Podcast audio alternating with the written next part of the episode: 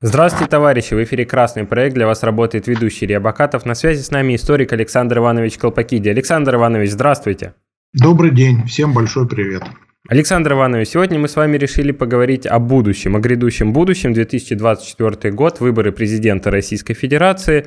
И начать наш разговор я хочу с того, как вы считаете, какие кандидаты а, будут и кто, скорее всего, победит в этих выборах?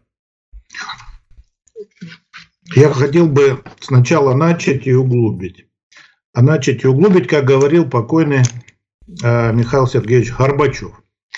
А начать с того, вот в каком обществе мы живем. Вот новости читаю, да. В Орловской области поймали транс... Поймали транс... Какого-то который, значит, а, деньги переводил Украине. Да? Ну, хорошо, молодцы. В Курской области задержали два диверсанта, которые что-то хотели взорвать, и упал беспилотник недалеко от Курской атомной АЭС. Владимирской области задержали какого-то человека, который хотел вступить в Легион Свободы.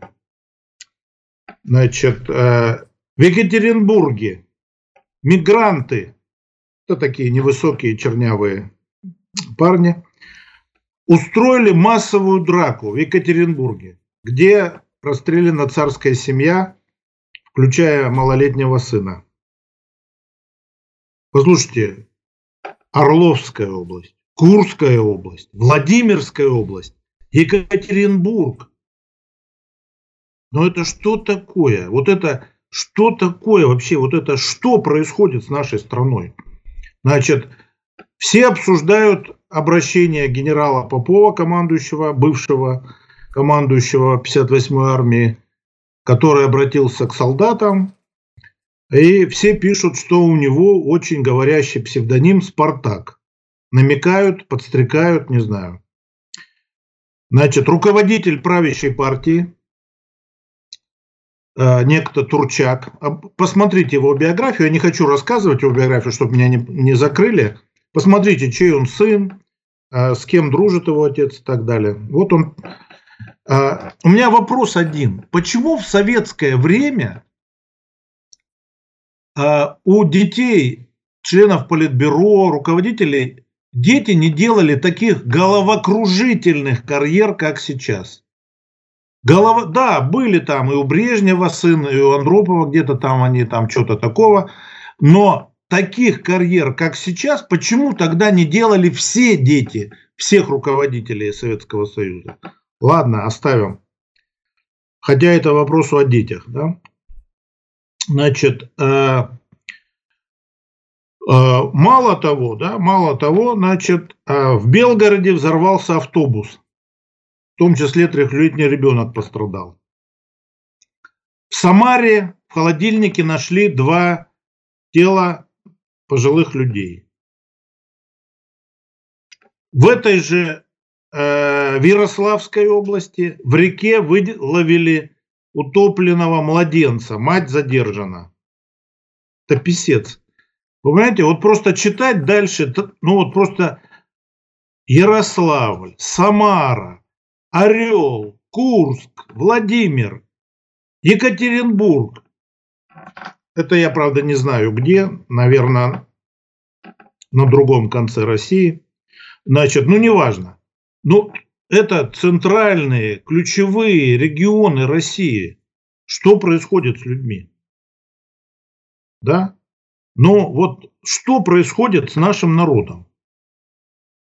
При этом, чтобы не расстраивать нас, очень мало сообщают о пожарах. Да? Вот только э, значит, э, в Свердловской области какой-то там поселок Шайдуриха, говорящим названием.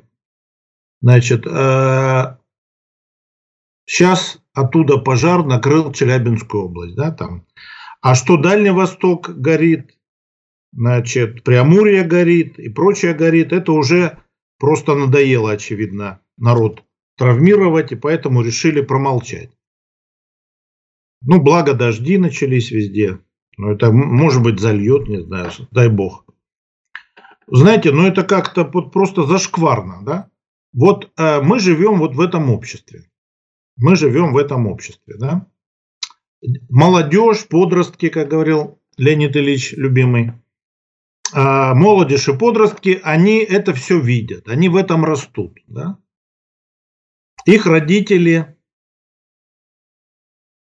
в 90-е годы сменили полностью образ жизни, работу, специальность, потеряли социальный статус. Ну, подавляющее большинство наших сограждан, оно не приобрело, а потеряло. Приобрело, повысило свой социальный статус абсолютное меньшинство наших. Ну, я уже говорил, да? 200 с небольшим олигархов контролируют 20% лучших пахотных земель России. Вы подумайте, 200 с небольшим человек контролируют 20% лучших пахотных земель России. У них, ну, я не знаю, как их назвать, это батраки уже, очевидно, будет, если правильно называть. Вы понимаете, вот этот анекдот, что 200 душ еще бы прикупил, он уже стал явлю. Мы уже живем в каком-то феодализме. Причем это какой-то феодализм ранний, потому что таких огромных владений в позднем феодализме уже не было ни у кого. Это какие-то невиданные по размерам владения у людей. Невиданные, там миллионы людей у них батрачат. И каждый четвертый ребенок растет в семье с низкими доходами. Ну, нам сейчас рассказывают всякие замечательные новости о том, что, мол, о том, что, мол, э, последние месяцы просто поперло счастье, да? Уровень жизни наших граждан стал резко расти. Значит, э, ну, э, бедных становится с каждым месяцем все меньше и меньше. Скоро этих бедных будут в Красную книгу заносить, да, там их будут по телевизору показывать и говорить, вот посмотрите, нашли в Свердловской области бедного человека. И все будут говорить, ой, покажите, покажите, как выглядит этот бедный человек. Выгляни в окно, дурак, посмотри, они там ходят стадами. Значит, и это борьба с бедностью, которую провозгласил президент и которая выполняется – как выполнены все национальные проекты. Недавно же Мишустер ему, дозва, э, э, ему доложил, что национальные проекты выполнены. Вы понимаете, это самый успешный президент в истории России. Он выполнил все национальные проекты. Какой молодец. Да? Ну ладно, вернемся к бедности. Вернемся к бедности. Каждый четвертый ребенок растет в нищей семье, в нищей. Что, что из них вырастет? Да? Для них даже Даня Милохин и Моргенштерн это будет что-то такое чрезмерно интеллектуальное. Бузова для них будет это вообще, я не знаю кто. Какой-то шум и ярость Фолкнера. Значит, я думаю, что я думаю, что, конечно, это зашквар.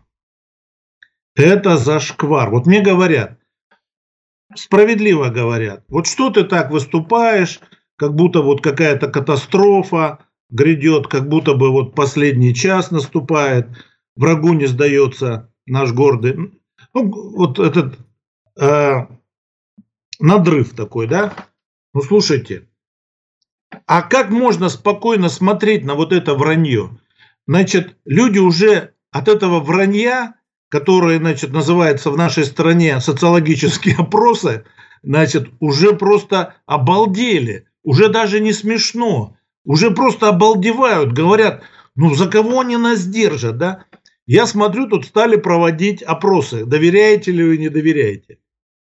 Ну, понятно, этим опросам в соцсетях веры нет. Потому, почему? Потому что это как бы дружески, там голосуют дружественные, то есть те, кто а, единомышленники владельца этой сети, да, ну вот, э, вот этого человека, который проводит опрос.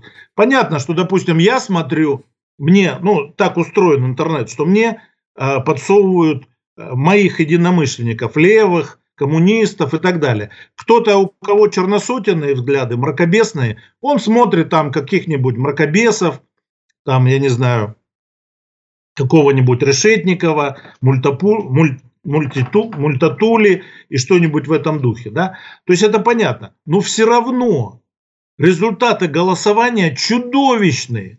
99% не верит социологическим опросам. И я уверен, что такой же процент на черносотенных вот этих э, э, сайтах. А кто верит? То есть, допустим, давайте экстраполируем на все общество, да? Но это получается 80% точно не верит ни в какие опросы. Точно не верит ни в какие опросы.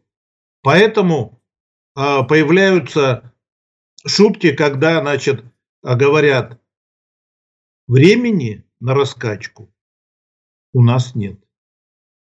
Когда говорят, нас опять надули, нас опять кинули, надули. Когда говорят, не имеет аналогов в мире, в мире, и все смеются. Все смеются. Это уже стало какой-то всеобщей шуткой. Это уже, знаете, очень нехороший симптом. Уже власть уже не боятся, над ней издеваются. Она вызывает смех своим вот этим нелепым враньем. Получается, что вранье – это главная скрепа, которая держит наше общество. И как только, как только место вранья это как у Пастернака, а старость – это смерть, которая взамен трусов и колес не читки требует с актера, а полной гибели всерьез. Как только жизнь вторгается во все эти схемы вранья, мы видим, что происходит на Украине. Мы видим, что оказалось, в каком состоянии оказалась армия. Мы видим какой-то бред собачий с этим ЧВК, который, оказывается, никакого отношения нет неофициальная организация, потрачен там что-то миллиард, что ли. Мы видим, вот как только выходят в реальную жизнь из этого бреда, который они несут 23 года, тут же получается, ну надо же, никогда такого не было, и вот тебе опять.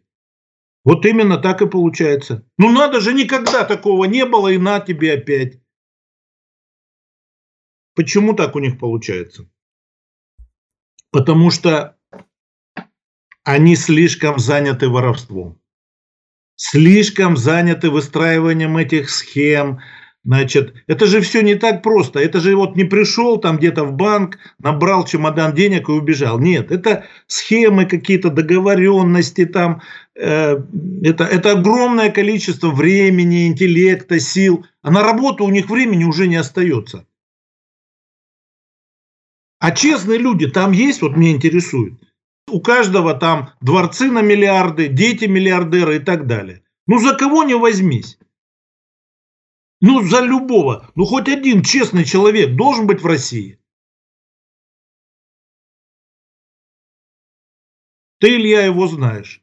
Его зовут Кирилл, фамилия Рычков.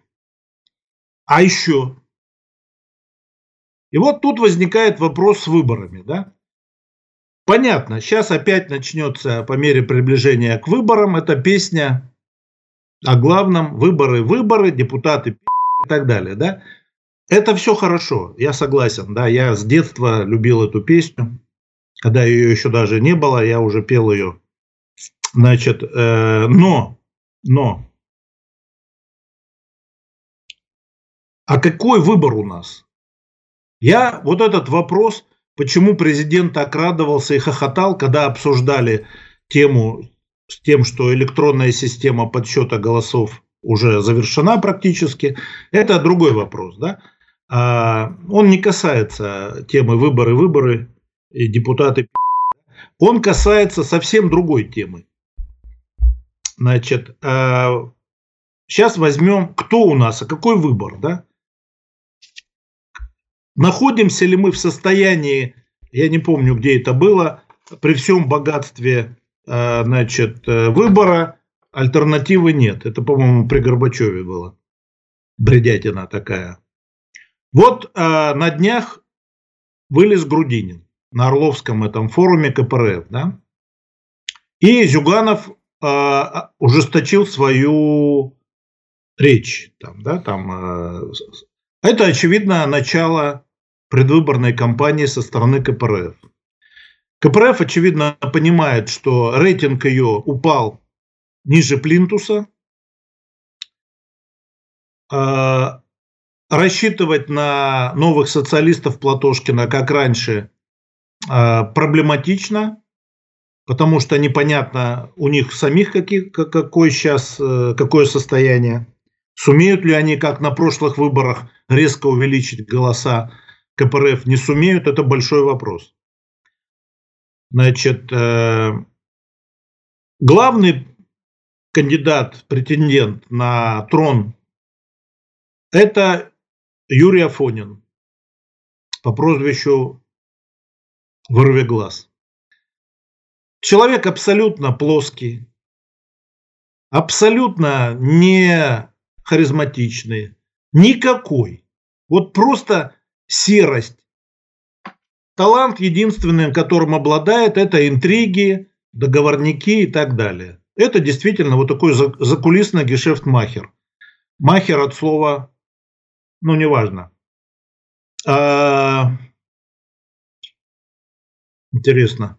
И вот этот гешефт Махер от коммунизма, он, значит, э, у них главный претендент на место Геннадия Андреевича, который, очевидно, тоже не вечен. Даже Жириновский умер, казалось бы, уже никогда не умрет. И вот на тебе. И вот а, Афонин это, конечно, будет зашквар. Он больше 10% не наберет, это к доктору не ходи, а э, это будут голоса не за него, а за просто протестное голосование.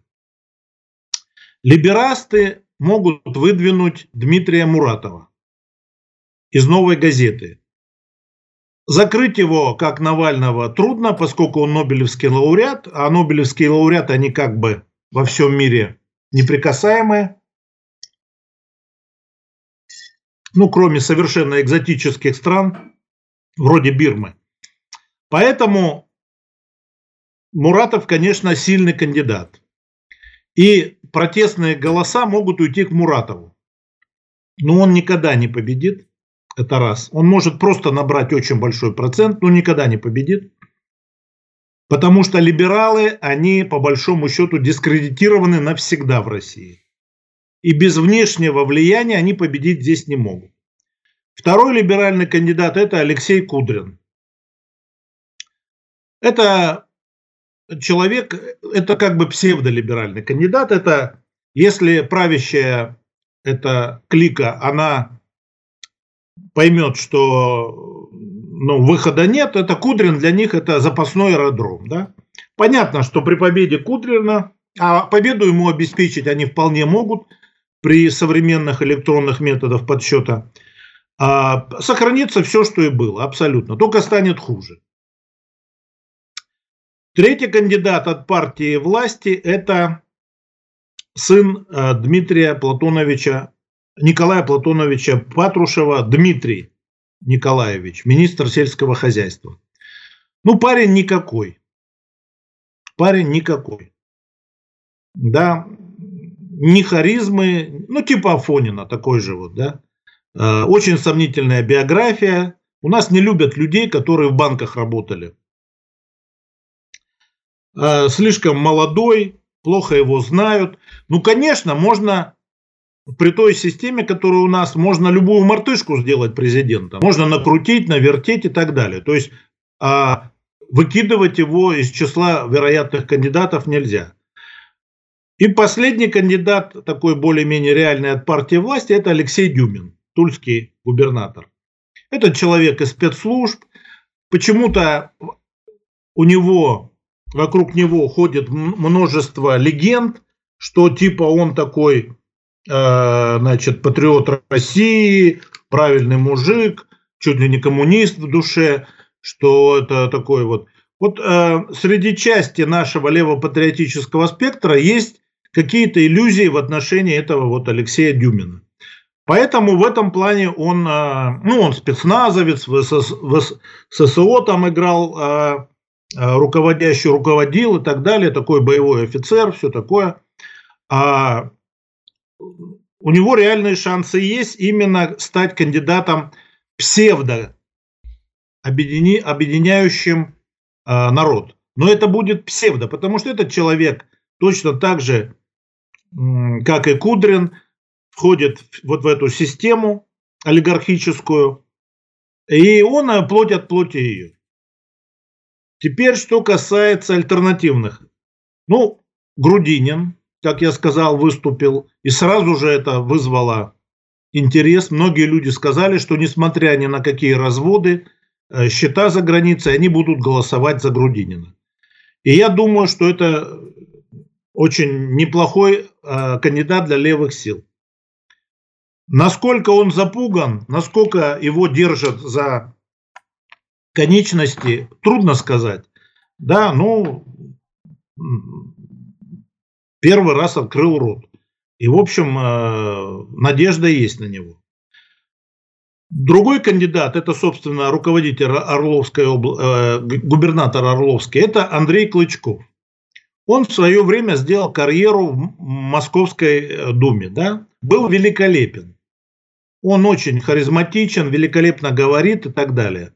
Но ходит множество всяких э, слухов и так далее о том, что он под контролем, то, что никаких особых чудес, о которых рассказывал Зюганов, э, в Орловской области не происходит, что это все пиар и так далее. Трудно сказать. А у меня впечатление, что это тут Понимаете, тут не важно, контролирует ли его ФСБ или администрация президента. Это не важно. Важно, чтобы он выполнял, став президентом, те обещания, которые давал накануне выборов. Вот что самое важное. Если выберут человека, который является, ну, условно говоря, если бы Малиновского не разоблачили, и он бы стал, там, допустим, не знаю, председателем Совнаркома, или там, как вместо Калинина стал бы председателем в ЦИК, да, он бы вынужден был проводить ту политику, о которой, которая записана в программе у большевиков. Понимаете? То есть это не важно. Был он провокатором, не был провокатором. Он будет вынужден проводить эту политику. Но для этого необходимо а, в самом левом блоке принять такие э, решение, чтобы выбранный президентом от левого блока человек не смог обмануть, не смог сказать, что вот выхода нет, надо вот продолжать линию, которая была, поддерживать олигархию, поддерживать коррупцию и так далее.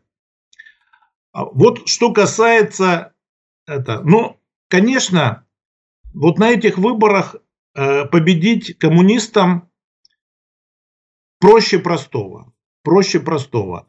Пожалуй, в истории цивилизации ни одной партии не было так легко победить на выборах, как сейчас на президентских выборах 24 года КПРФ. Илья, ты как думаешь, почему КПРФ очень легко победить на выборах в 2024 году, через полгода? Я думаю, потому что КПРФ не зарекомендовали себя как партия, которой можно доверять. А я говорю наоборот. Если они сделают один шаг – они победят вот, вот, вот так. Им даже не надо особо стараться будет. Знаешь, каким образом? У них есть ярославский губернатор в Ярославской области. У него фамилия Илья, ты будешь смеяться, русских. Русских. Если КПРФ во всех роликах, на всех плакатах, на каждом заборе, в каждом подъезде напишет «Голосуй за русских», этот губернатор пройдет 99%. 99% за него проголосуют. Вот этот лозунг «голосую за русских», да, сейчас это когда вот возникла Родина, когда Рогозин еще не был ранен, а, значит, э, и тогда только они выпустили этот ролик «Не надо мусорить», у них рейтинг взлетел до небес.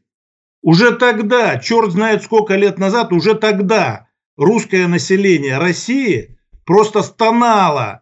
А сейчас это население, оно даже не стонет. Оно с ужасом смотрит, открыв рот. И вот я думаю, что вот в нынешней ситуации демографической, замещением населения, это, если КПР выдвинет этого русских, это даже не надо заниматься голосованием, агитацией и так далее. Просто везде писать «голосуй за русских». И он победит с 99%. Вся справедливая Россия за него проголосует. Потому что там тоже э, люди, у которых есть дети, внуки, и которые думают о будущем страны. Хотя, может быть, и нет. Может быть, и нету там таких. Не знаю. Ну, Александр Иванович, верить. извините, перебью вас. Но вот да, мне да. интересно, нам, левым, что делать? Вот будут выборы президента 2024 года. Каков план? Да, ну, если говорить серьезно, то, конечно, то, конечно, прежде всего, две основные вещи. А, первая вещь – это выдвижение проходного кандидата который будет люди, в которого поверят, и люди будут уверены, что этот кандидат победил, победит на выборах. Это крайне сложно. Понятно, что если давление администрации на руководство КПРФ сильнее, чем мы думаем, то, понятно, будет выдвинут Афонин. Это будет сдача, очередная сдача народа на откуп замещающих этот народ выходцами из Средней Азии, Северного Кавказа, которых категорически нельзя называть чучмеками. Категорически. И это, конечно, будет э, очередное предательство. Ну, последние 30 лет мы, кроме такой политики, ничего другого от КПРФ и не видели. Значит, и Э, если КПР выдвинет какого-то проходного кандидата, которого есть шанс, э, например, Грудинина, но другого нет, потому что времени осталось очень мало, и раскручивать того же Клычкова просто нет времени.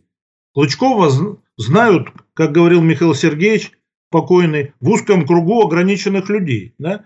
Э, страна его не знает. Это великолепный парень, оратор, все, но его не знают просто люди. Э, то, что он в Московской Думе, уже забыли давно. Это при Платонове еще было. Кто это помнит этого Платонова? Значит, и а, поэтому я думаю, что э, это очень важная тема. Это очень важная тема. Вот кого выдвинуть. Вторая важная тема – это обеспечить честное голосование. Его можно обеспечить только массовым участием в проведении выборов. На каждом участке долж, должен быть десяток, не один-два, а десяток наблюдателей от левых сил. Десяток наблюдателей от левых сил. Да. А, и власть должна понимать, что в случае откровенной фальсификации, как это обычно происходит, люди выйдут на улицы. Люди будут протестовать, что КПРФ не сольет очередной раз фальсификацию выборов, что люди будут выступать за Конституцию, за закон и порядок. Вот это очень важно, что будет гораздо хуже, чем было после Болотной, чем было вот после тех выборов, после которых началась Болотная. Вот это очень важно. А ну, мне скажут, а как же Росгвардия? Мы, мы же не, ну, что такое Росгвардия? Это внутренние войска, да? Мы на душу населения занимаем первое место в мире. У них танки, самолеты, катера. Это вот как же надо бояться собственного народа. Ну а как не бояться, когда 200 семей контролируют 20% лучших пахотных земель? Как не бояться? Люди-то не дураки, они все это видят. И вот э, поэтому это очень важный момент. Необходимо проконтролировать выборы, необходимо э, проконтролировать возможный про как это называется предотвратить возможную фальсификацию результата выборов. Это очень-очень важно. Это самое важное. Я не верю в честность э, тех, кто будет проводить эти выборы, потому что опять одни и те же лица, опять это Элочка, людоедка Панфилова, и опять это же хихи, ха-ха и прочее, прочее, да. Но, да, еще, что касается левого блока. Надо уже сейчас создавать левый блок, надо объединяться. Но ни в коем случае нельзя сделать, делать так, чтобы левый, как вот Платошкин, он работал на КПРФ, его люди э, на прошлых выборах обеспечили КПРФ, ну, минимум, минимум 10% э, голосов. И что он получил? Одно место для Анжелики Егоровны, уважаемой женщины, которая мне очень напоминает э, покойного Ильича. Ильича. И вот, э, или Кузьмича, не, ну, неважно.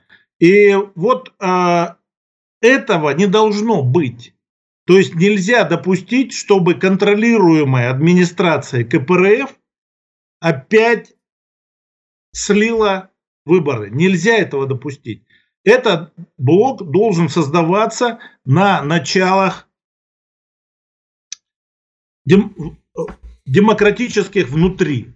Должна обеспечена быть максимальная демократия внутри, прямая демократия внутри, чтобы голоса всех, кто здесь участвует, были учтены. Это не должно быть э, обслуживание КПРФ, чтобы они получили побольше мест э, и смогли как бы там устроиться получше в этой жизни. Это должно быть обеспечение победы народа. Но есть а, огромное количество а, левых всяких всевозможных псевдопартий, тусовок, организаций и так далее. Все надо сплотить в единый кулак. И категорически надо чморить людей, которые призывают не ходить на голосование. Ничего не дает а, вот сами подумайте, люди, ну что даст бойкот выборов? Ничего не даст. Никакой пользы. Да даже если там 10 человек придут и проголосуют, все равно Памфилова засчитает этот результат. Дураку понятно. А уж 10 человек на Россию дураков найдется. Поэтому вот что надо делать. Создавать единый блок, но не под эгидой КПРФ, а блок, где левые силы будут на основе внутренней демократии, прямой внутренней демократии решать все вопросы. Кого выдвигать, на каких принципах программу строить и так далее. Это очень важно, потому что люди должны видеть, что левые силы, они открыты, что у них нету вот того, что в Единой России. За кулисье какое-то там, конспирология, гешефтмахеры, зельбершухеры и так далее. Что тут не сыновья выдвигаются, Потому что если это все поручить КПРФ, то будет то же, что на выборах с Московской Думой. Выдвинуть внука Зюганова – это настолько, ну даже не то, что глупо, а настолько вредно для левого движения, что даже нет комментариев. Но был бы еще человек, какой-то что-то из себя представляющий, такой же ноль, как и Афонин такой же абсолютно бесцветный парень, как и Афонин. Да еще с компроматом. Поэтому я думаю, что вот это очень важный момент для левых сил. Создавать сейчас единый фронт, объединяться и вырабатывать принципы объединения. Не должно быть гегемонии организации, которая уже не раз себя дискредитировала. Должна, люди должны видеть, что это не блок КПРФ, что это блок всех левых сил, что это блок народа, народа. Народ за КПРФ уже не идет. Нужно полностью перестроить все левое движение. Нужно полностью изменить все эти принципы. Конечно, я не идиот, не кремлевский мечтатель. Да я и в Кремле-то был только в детстве. А, но а, я думаю, что это сделать будет очень сложно, очень трудно. Но сама ситуация в стране, вот с чего я начал, да, все эти кошмары, зашквары, весь этот ужас, который происходит в Орловской области, в Курской, Ярославской, Владимирской, в центре России, в центре нашей Родины, в сердце нашей Родины. Весь этот ужас людям обрыл. И все эти гробы, которые сейчас идут потоком, да, это, конечно, страшная тема. Почему мы не были готовы? Куда делись все деньги, которые тратились на армию? Почему все это оказалось очередным рассказом?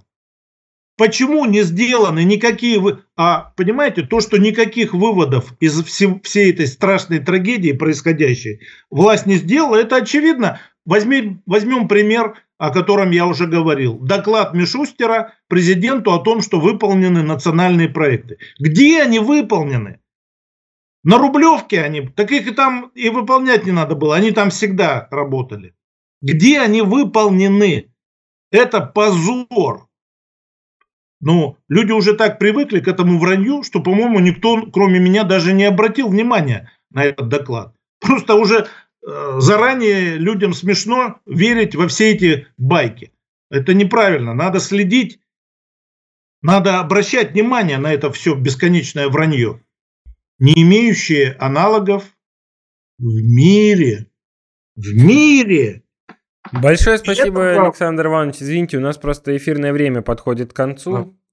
Вы смотрели канал Красный проект. Распространяйте данную программу, чтобы больше людей знали правду. На связи с нами был историк Александр Иванович да. Колпакиди. Для вас Друзья, работал... всем привет. Времени на раскачку нет. Нас опять надули надули так, что аналога в мире нет. Так что вперед в СССР. Вперед в СССР. Спасибо, Илья. Всем привет. Для вас работал ведущий Илья Бакатов. До свидания.